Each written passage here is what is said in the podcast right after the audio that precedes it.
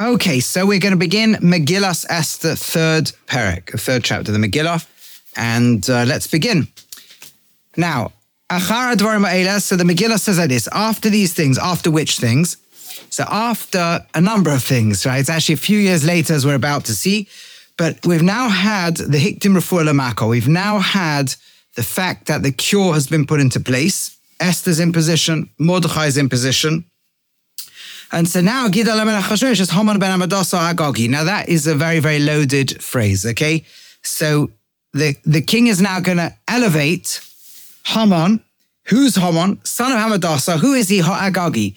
Now we're jumping back generations and generations straight to Agag, uh, the king of Amalek, who is not killed by Shaul. And therefore, we've immediately linked the issue back to that historical occurrence, just like we linked Mordechai back to Kish, back to Shaul so that the Megillah is emphasizing the threads. And I've made this point before, and we're going to actually touch upon it now, that the Megillah is going to consistently hint us back to a number of critical issues. There's a thread that runs through Gan Eden, the Nachash, the snake in, in the Garden of Eden, all the way through the, com- the confrontation between Esav and Yaakov, the battle over which one will become Yisrael, become Israel all the way through the battles, the various battles against Amalek in every generation, with uh, Moshe against Amalek, and Yeshua against Amalek, with Shaul against Amalek, running all the way through till now. And it's thematically linking. By the way, even the word Haman, right? We don't know, he's not been introduced at this stage. Till now, we've had the name Memuchan. And the Gemara actually in, in uh, Kufla Mates of Chulin, the Gemara actually asked the question, Haman min Torah minayin. Amazing question. Where's Haman found in the Torah? And you think, what a crazy Gemara. Why should Haman be found in the Torah? Haman doesn't belong in the Torah. The Torah is, uh, you know, is written centuries and centuries and centuries before Haman. And the Gemara answers,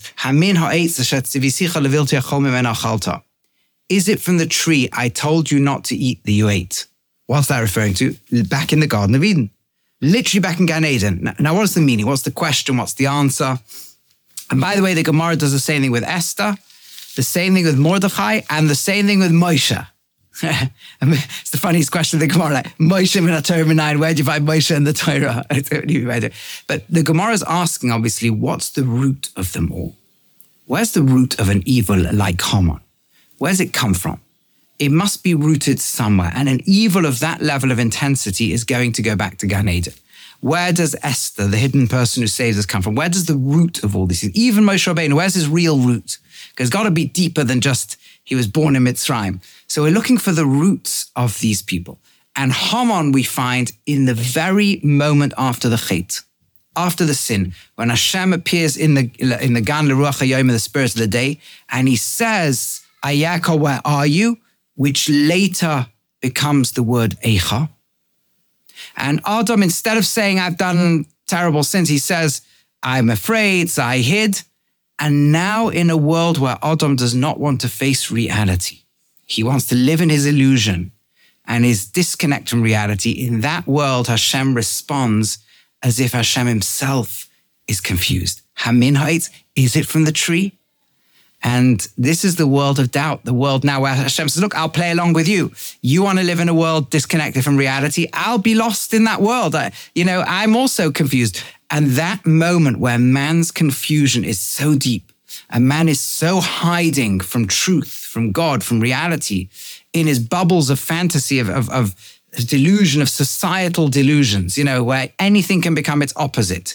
You take uh, you know, people defending themselves, they're committing a genocide. You take everything just becomes its craziness. You can change anything you want into anything else right? It doesn't matter what, what definitions we've used for something for centuries, just flip it all around in that world of total illusion and total delusion, in that world where where man is so confused that it seems that God is confused, that's the world that Haman is born in. That's Hamina uh, That's the pasuk. That's the source of Haman in the Torah. So Haman is rooted in the Garden of Eden. That's what the Gemara says. In the moment of confusion. By the way, I've already pointed this out in previous shiurim. That's exactly why the um, the the, the whole issue, the whole opening party was also in the Garden of Eden, at least hinted at it. In the courtyard of the garden of the house of the king. That's The king is, of course, Hashem, and the garden is the Garden of Eden. And later on, this is going to roll out in many different ways as well. But right now, we've located Haman. The Gemara has located Haman. The source of the energy of the negative, dark power of Haman is in the moment man is so confused that it looks like God is confused, or it looks like God is not interacting clearly in the world.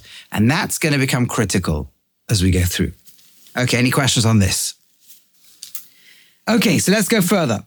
And and now, why was the king being Megadol Haman? So we have different things in Chazal, but one is that he's just put Mordechai in the book of uh, Chronicles in the Sefer Divrei Yamim, and he knows what Mordechai is about. Mordechai has been lobbying for the building of the Beis Hamikdash, and Achashverosh all the way through has this conscious or subconscious fear of the Beis Hamikdash. It will come to the fore again when he confronts Esther later, Ad Malchus up till half the kingship, but he can't have the Beis Hamikdash he knows. So what has he got to do to build an antidote? He's got to promote his enemy, right? We said to please everybody, please Haman, please Mordechai. He says, you know what? My antidote to promoting the kind of pro-Jewish, pro-rebuilding Jerusalem lobby is to promote the anti-guy. And that's what he's doing. But listen to the language as well. So here we have the words that he raises him. Gidla Melech Haman. First he raises him. Ben the Agagi, he knows who he is, and then he elevates him again. And then he promotes him a third time. He puts him above all the officers who are with him. And all the servants of the king who are in the gate of the king all bowing down to Haman. Why? Because that's the commandment the king's given right? Some Mepharshim point out, Sivalaya Melech, the king only told him, they didn't tell everyone else. But either way, umm Mordechai Mordechai will not bow down. We've already said earlier, and we're going to see it in the next few psukim, that he's a Yehudi, a Jew, and a Yehudi, the definition of a Jew in Tanakh, the word Yehudi means somebody who won't do Avodah Zarah. Okay, so from here the Gemara has the story. He was Haman was carrying an idol. Either way. So we've now got these two in a real confrontation going on. By the way, uh, there is an Alshich, I think, who says that um, the king commanded that everyone should bow down to Haman, but also part of the command that the Mordechai shouldn't bow down, and as he set them up to fight each other. Okay, most most Mepharshim don't learn that way. But either way, so now the servants of the king who are at the gate, they say to the Mordechai, what are you doing? Now that phrase and it was as they said this to him day after day, and he didn't listen to them. Do you know where else that phrase appears in Tanakh? Go on. Okay, your, your volume's down, I think. Unless my. Yeah, go on. Yeah, I can hear you now. Yosef, exactly.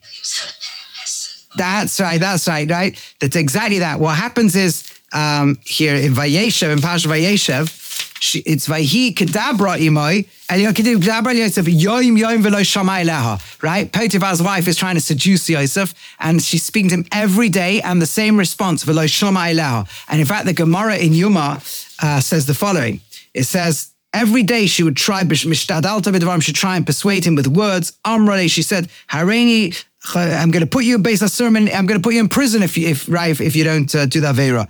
He says, ah, Asurim, God is in charge of the world, not you. He can free people from prison. Right? Oh, I'm gonna knock you over. Hashem's like a him. Everything, right? She so she's trying every single thing, and he's resisting because he believes because of his emun and Hashem. And exactly the same thing happens here. Now, why is the text linking this to Yosef? For an obvious reason.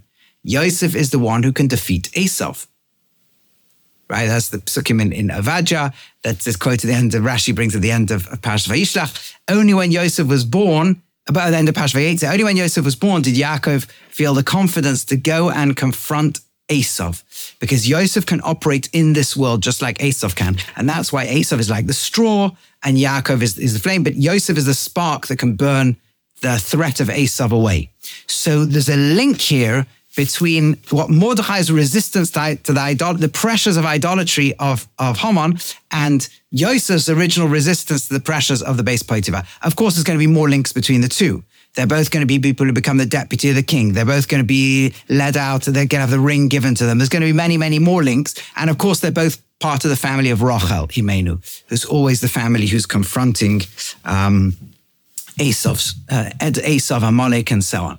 So they see, but but it's so powerful what the Megillah does with these little drops. It kind of puts the story now into thousands of years of context. Okay, now, um, so this was happening. So he won't bow down, and and it was told to Haman that will Mordechai's words stand up over here? Because he told him he's a Jew. He told him it's his religion. He, this is the essence of a Yehudi, will not bow down. And the essence of Haman is I'm going to get him to bow down. So now Vayar Haman and Haman himself came over now. I think a Medrash says that he came over personally to see Now, by the way, it doesn't phrase anything about Mordechai in the past tense. It's all in the present. This is Mordechai. He does not bow down. He's full of fury. It's it's low in his eyes. It's like um, it's despicable or contemptible in his eyes to just kill Mordechai. That's like a personal thing. This has to be something much bigger than that. And of course, Excellent. Yeah, you're on the board 100%. Exactly. This is exactly what Esav always does to anything that Yaakov values. It's Vayivez. It's a, it's a despising of it. That's exactly the point. So I despise Mordechai. I despise just killing Mordechai. This has to be attacking the, the entire essence of who Mordechai is. If he's Yehudi, we have to get every Yehudi. Right? And just like Vayivaz, the Bechoira, Esav despises the very eternity that Israel is looking for. That's exactly the middle of the spiritual race. You're 100% right. You see how all these themes are being brought back into here in just this very quick set of interaction. 100%. So this is what Chazal draw out from it. So, um, but he was man of Rishlach Yad Mordechai. He's not going to send his hand against Mordechai Levadoy alone. Ki Mordechai. They told him who he was. He wants to get rid of the whole lot, all the Jews, all the people in Mordechai. First month, that's Nisan, right? Uh, B'shnash Shnei Masrei Melech 12th year. So we now realize how far, this now nine years since the first chapter and so on. He threw lots. Now, of course, we know that the Yom Tov is going to be called Purim because of these lots, but of course that just raises the question, so what, right? What's the significance of lots? But the lots are obviously ideological because Amalek in the Torah is Asher Baderech, who happen upon you along the way. For Amalek, the key is that everything is meaningless. So the most significant date of your existence to you, Yisrael, who believe everything is meaningful, and everything is about Hashem Echad. So uh, the oneness of God, the significance of every moment. Therefore, I will pick, says Haman, the most the way to kill you in the most insulting way, the most meaningless possible way. And he throws the lots. First, he picks the day, right? And it's It ends up being the month, and it ends up being the uh, the month of Adar. So now of course, that's the furthest month from where he is now, but the Gemara says he was very rejoiced. He was full of joy because that's the month when Moshe Rabbeinu died. Big, and the Gemara says he little did he understand Moshe is also born there. What's that got to do with anything? Who get, why, why is it so important that's the month that Moshe Rabbeinu died? Because what I told you earlier, when the Gemara in Chulin wants to pick the four key characters of the story, it says, where's Haman in the Torah? Haman is born in the moment of doubt in Gan Eden, the moment of confusion. Whereas Esther, Aster Aster Panai, when God hides his face. Whereas Mordechai, Mordechai is the Aramaic translation of the besamim, of the, the spices of the closeness of relationship between us and HaKadosh Baruch Hu. And Moshe min Torah Where's Moshe in the Torah? Where's Moshe? Moshe all over the Torah. Shagam hu basar, right? Is that uh, when Hashem says, you know, he's not going, he's going to forgive the people because he's also flesh. So that's that's Moshe, Gematria Moshe. Moshe, amazing Gemara. What it means is that Moshe is the higher soul that also comes into flesh, right? And that's the essence of what Moshe Rabbeinu is. But why do we make that one of the four? Because Moshe is a key part of the Purim story. Because Moshe Rabbeinu was the one who first fought Amalek. And how did he fight Amalek? He sent Yeshua into battle because Yeshua is actually from Rachel, right? From uh, he's actually from um, from Bnei Yosef. He's actually from those tribes that are allowed to fight Amalek. He goes up the mountain and Moshe puts his hands up. And when his hands are strong upwards, Yisrael beat Amalek. When his hands go down, Yisrael lose to Amalek. What's the real deep meaning of that story? If we listen carefully to that story in Parshas Beshalach, what we hear, well, you know what? Let's actually maybe, yeah, let's touch upon it now. What's going on in that story is that uh, just moments, literally the pasuk before the Amalek attacks, before Vayav Amalek, the pasuk before says that they came to this place, Massa Mariva, where they tested Hashem. They said, Hayesh Hashem bekirbeinu im ayin. Is God here or not? Craziest question of the Torah, right? Here you've got a people that have just come through Kriyas Yam, so they've just seen the sea splitting. The least spiritual member of Klal Yisrael could see more than all the visions of Yechezkel about the Maisa Merkava, the inner workings of heavens. And yet they ask just a few weeks later, is Hashem here or not? Was this crazy? What's, what's this uh, insanity? Like, and then Bayava Malek Amalek comes. And the Medrash makes the link. You doubt me, says God, I'll doubt you. And Malek is Gematria safek, right? It's all about doubt. It's the same numerical weight as the word for doubt. So what is the going on? And the Zohar Kodesh points out, and really the answer is, um, I think it's it might be the Netzivu says it, I forget who says it, that they never doubt whether God exists. That's not their question. They don't say Hayesh Hashem in mind. Does God exist or not? They say Hayesh Hashem bekirbeinu im Is God within us or not? In other words, I get there's a creator of the universe. The universe didn't make itself. But would that creator, and again, that creator of the universe might come in because of a promise to our ancestors, or because it's the God of justice and it sees oppression and it comes in like a police force and fights Mitzrayim. But why should it care about us wandering around in the midbar? And maybe it's not going to feed us and give us water. Right? In other words, listen to the depth here. They weren't doubting God per se. They were doubting whether God cares about them. And at that moment, when you doubt whether God cares about you, whether you, when you doubt effectively whether you are valuable to God, that's the moment Amalek enters the world. Because what is um, exactly like in the Garden of Eden, when you're no longer feeling attached to God, that's when Amalek enters the world. When you now realize there's a God out there, but I can hide from him, or you realize there's a God out there, but he doesn't really care about what we do, that's when Amalek attacks. And what's the antidote? the hands go up or the hands go down. And the Mishnah says in, in Rosh Hashanah, what hands win wars or lose wars? What's going on? Like the Grand Old Duke of York, when the hands are up, they're up. When the hands are down, they're down. You know, what do you know? What's going on? And the answer is that, says Isaac Chaver, he says, no, the hands are your actions. When they're up, it means I know that my actions are matter to HaKadosh Baruch Hu, and therefore I commit them to Shamayim.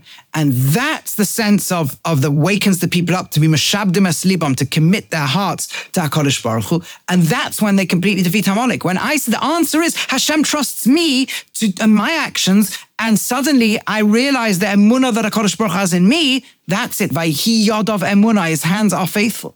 Whereas when the hands go down and we say, ah, what difference do our actions make? Suddenly Amalek is there. So Amalek is the power of self doubt.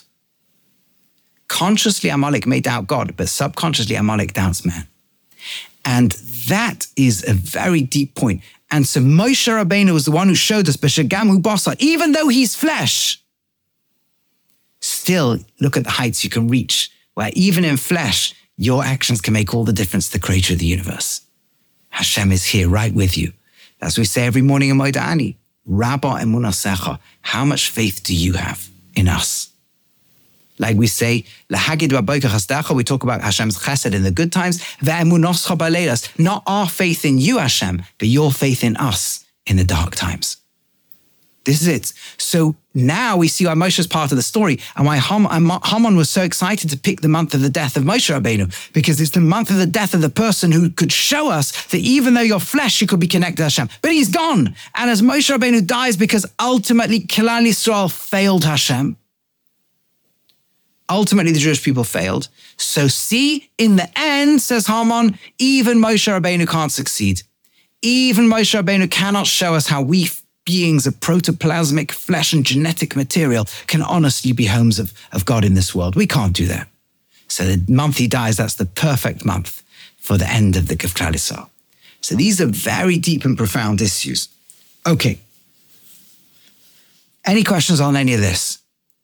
Yeah, Gan. You muted. Thing.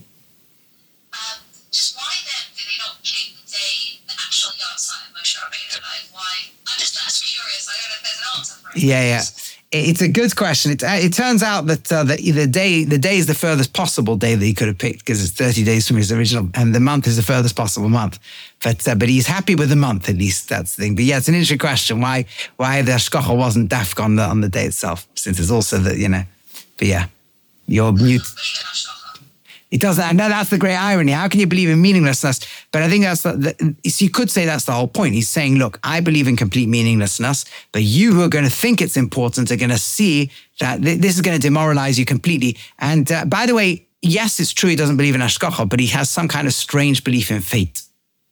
You see, there's an irony to anyone who believes in what a Harmonic believes in, because you cannot ignore the order of the universe. So there have to be some forces that pull something somewhere, right? And we'll see later on, this will become very central because Zeresh will say to him, if you've begun to fall to the Jews, that you have no chance. They're almost like superstitious sense of things. So there is something that they do attach to in, in, in place of Hashgacha. We'll actually see that subconsciously in this, in this chapter already, there's a little bit of a sense of Hashgacha too, which we'll come to. It's not as neat and clear cut. Consciously, they believe in nothing, but beneath the surface, there is something they're always connecting themselves to. Okay, and by the way, the very you see this the irony when you don't when you don't really believe in a in a historical plan, then you're always superimposing little mini plans. When you believe in a historical plan, you never impose anything, and you never know where you're up to in the story. We'll see that later on as well. Haman will be convinced he knows exactly where the story's up to, and Mordechai won't be. Dafka, because Mordechai trusts Hashem's building the big story, I never know where I'm up to in the story. Whereas Haman's always trying to work it out. Okay, so the next thing that happens like this.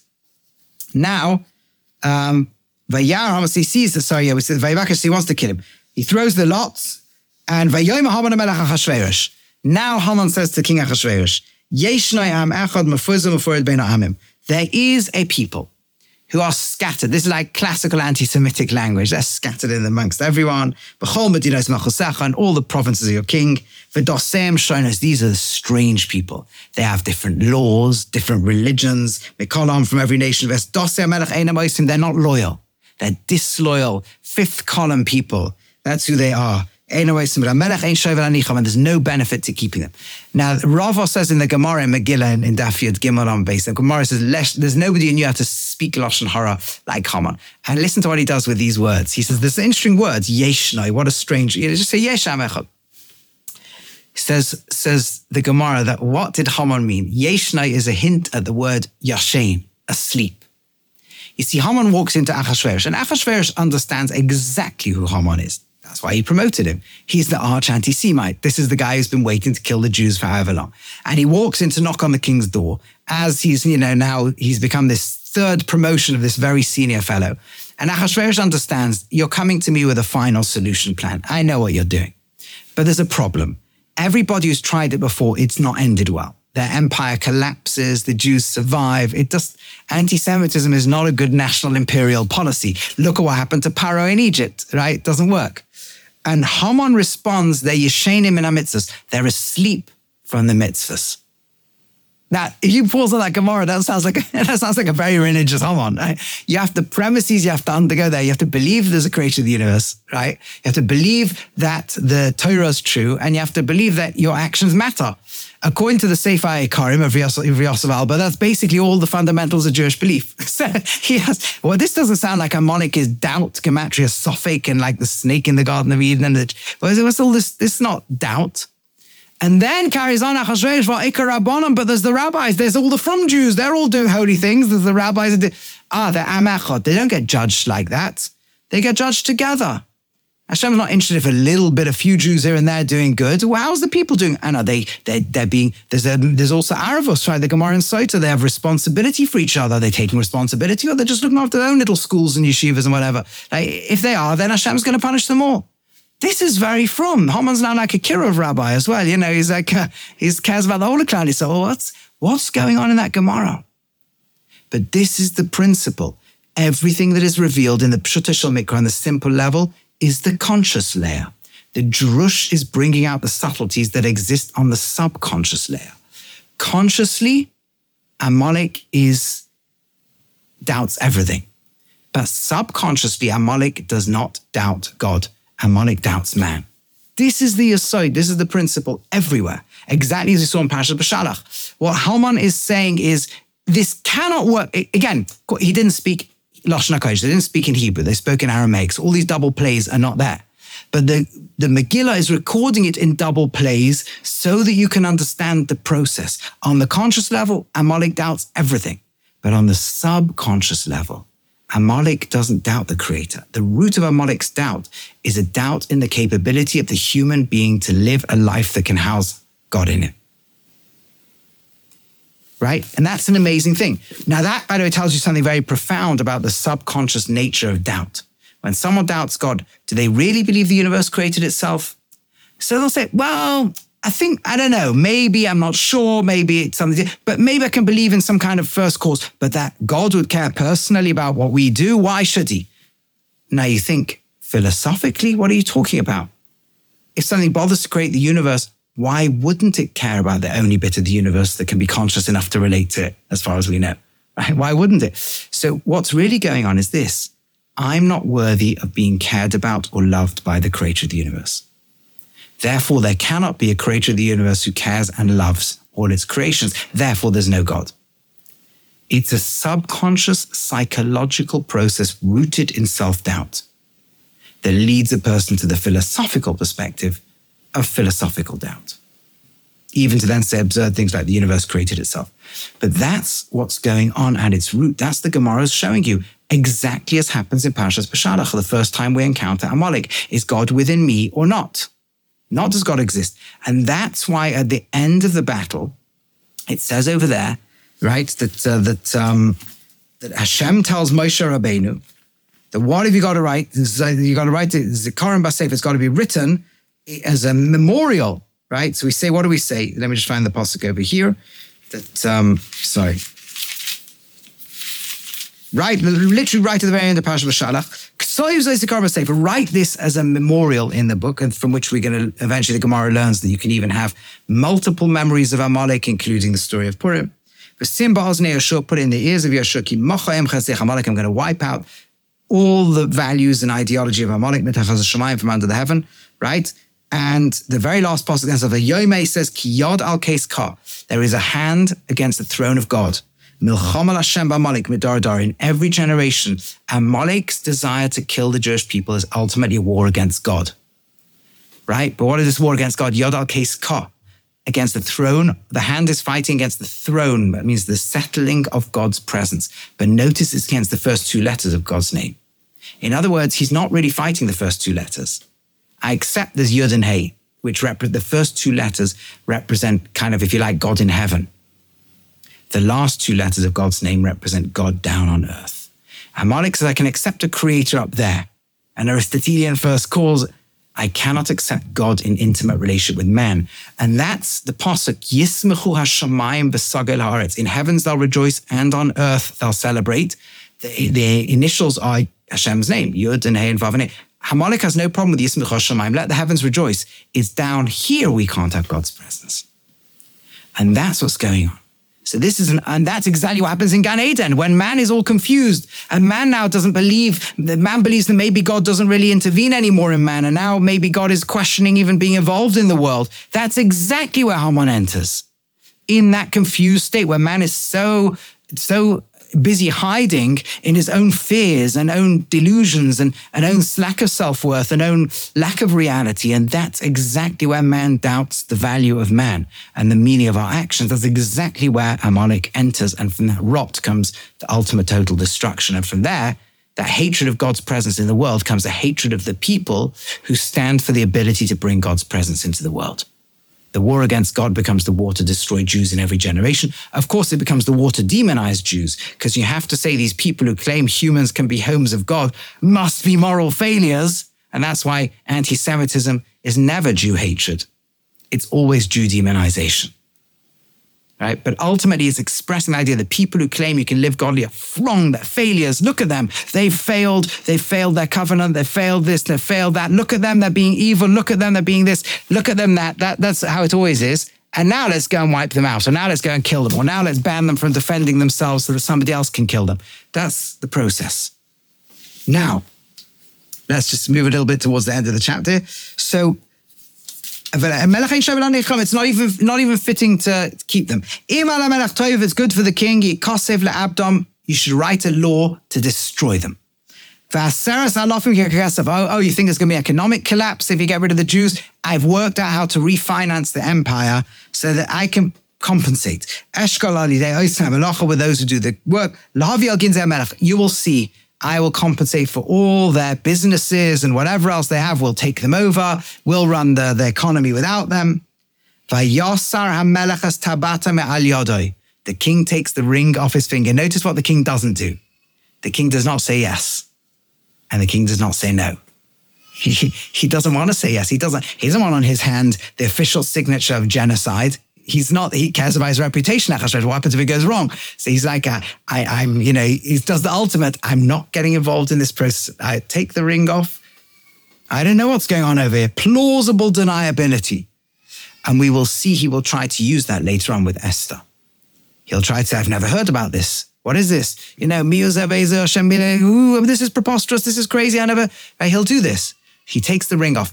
And of course the hint of the word Hamelech over here. The Gemara says there was more tshuva. This was more powerful for Klaisel than all 48 Nevi'im and seven Nevi'as, all the prophets and prophetesses. This moment of handing the ring is basically saying the world is now a controlled experiment in the world being handed over to pure evil. What happens if pure evil has its reigns on the hands of history where no one can get in their way? And of course, the real hint that Hashem's involved is when it uses the word Hamelech, the king, not King Achashverosh. Here it didn't say King Achashverosh handed the ring. As if God himself is acquiescing and saying, yes, let's give history to pure evil. This is the experiment in what happens if pure evil is going to run the world unimpeded. That's how catastrophic it is. And this is what's going on over here. And he says the Kesef Nosunoch, yeah, this is sorry, Vayite ben Lahaman, who does he give it to? Lahaman ben Hamadasa, son of Hamadasa, Ha-Agagi, the Agagite. And in case we don't have what, what the king knew he was doing, Soira Hayodin. He knew exactly who he's handing this over to, the ultimate Nazi. He says, and the Gemara says it's like a person who wants to get rid of a pile of mud and the other's got a hole. Achashverosh doesn't like these Jews that much either. He just won't directly instruct them being killed. But remember, he's always been paranoid about them rebuilding the Beis Hamikdash. He wants his life a wild and party and free. So he's not going to be the actual arch villain who comes to kill us. But he doesn't mind if somebody else kills Jews. You know, maybe we should have a ceasefire and just stop the, the self-defense of the Jewish people. So uh, somebody else, okay, that's this kind of, we just like a world that's easy. And we, this Jews are agitators. The money's given to you. Do whatever's good in your eyes to them. So they go out uh, on the, the, the, the, the scribes of the king on the 13th day, all the instructions that are given to the governors, to everybody, Al Medinas, Al Medina, Medina, sorry, to all the provinces and all the uh, officers, Medina, Medina, everyone in their own script, every nation its own language, signed, sealed, the king. They're sent out in the hands of the runners, El Kol Medina Samelach, to all the provinces. The message is Lahashmid Laharigul Abid, to destroy, kill, massacre, Kol Yehudim Abad, Zakin Tafanoshim all of them, man, woman, and children. There's no nothing left to imagination here. And also, just to make sure we'll get the maximum crowds out there on the day, even the non-anti-Semites join, plunder all their spoils. There's a copy revealed for every nation to be ready for this day.